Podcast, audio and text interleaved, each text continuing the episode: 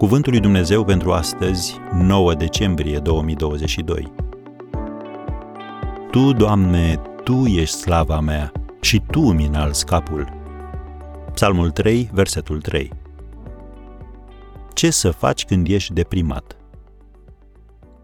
Când Ilie se afla în cea mai deplorabilă stare, Dumnezeu i-a dat trei sfaturi foarte importante. Primul, să petreacă mai mult timp cu Dumnezeu. Ieși și stai pe munte înaintea Domnului. Citim în 1 Împărați 19, versetul 11. Și acolo Dumnezeu i-a vorbit printr-un susur blând și subțire, cum citim în versetul 12. Iar noi învățăm de aici că nu e suficient doar să lucrăm pentru Dumnezeu. Noi trebuie să și petrecem timp cu El. Altfel vom ajunge să alergăm mecanic, ne vom simți tot mai goi și nu vom ajunge nicăieri. Când David s-a simțit deprimat, el a scris, Psalmul 3, citeze la versetul 2, Cât de mulți zic despre mine, nu mai este scăpare pentru el la Dumnezeu. Dar Tu, Doamne, Tu ești scutul meu, Tu ești slava mea și Tu mi înalți capul.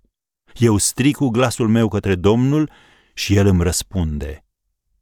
Am încheiat citatul din Psalmul 3. Un al doilea sfat pe care l-a dat Dumnezeu lui Ilie – să nu încerce să facă el totul. A face totul de unul singur este cea mai rapidă cale spre epuizare și depresie. A fi un lider bun înseamnă nu doar să duci lucrarea la final, ci și să-i formezi pe alții care eventual să termine lucrarea. Ilie nu era singur. Dumnezeu i-a zis, voi lăsa în Israel șapte mii de bărbați și anume pe toți cei ce nu și-au plecat genunchi înaintea lui Baal. Citiți un împărați 19, versetul 18 nu te rezuma doar să operezi, ci învață și să cooperezi. Și al treilea sfat din partea lui Dumnezeu. Să înțeleagă că misiunea lui nu s-a sfârșit. Dumnezeu i-a arătat lui Ilie că mai erau împărați care trebuiau unși, mai erau lupte care trebuiau câștigate și un succesor care trebuia pregătit. Vezi un împărați 19, versetul 16. Ai nevoie de un motiv pentru a te ridica dimineața din pat? Dumnezeu ți-l va da. Când ești deprimat, El nu se supără pe tine. Din potrivă, cuvântul său ne asigură, trestia frântă nu va zdrobi și mucul care mai arde încă nu-l va stinge.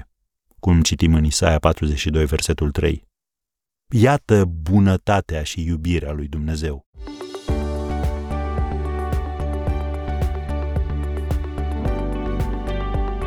Ați ascultat Cuvântul lui Dumnezeu pentru astăzi rubrică realizată în colaborare cu Fundația SER România.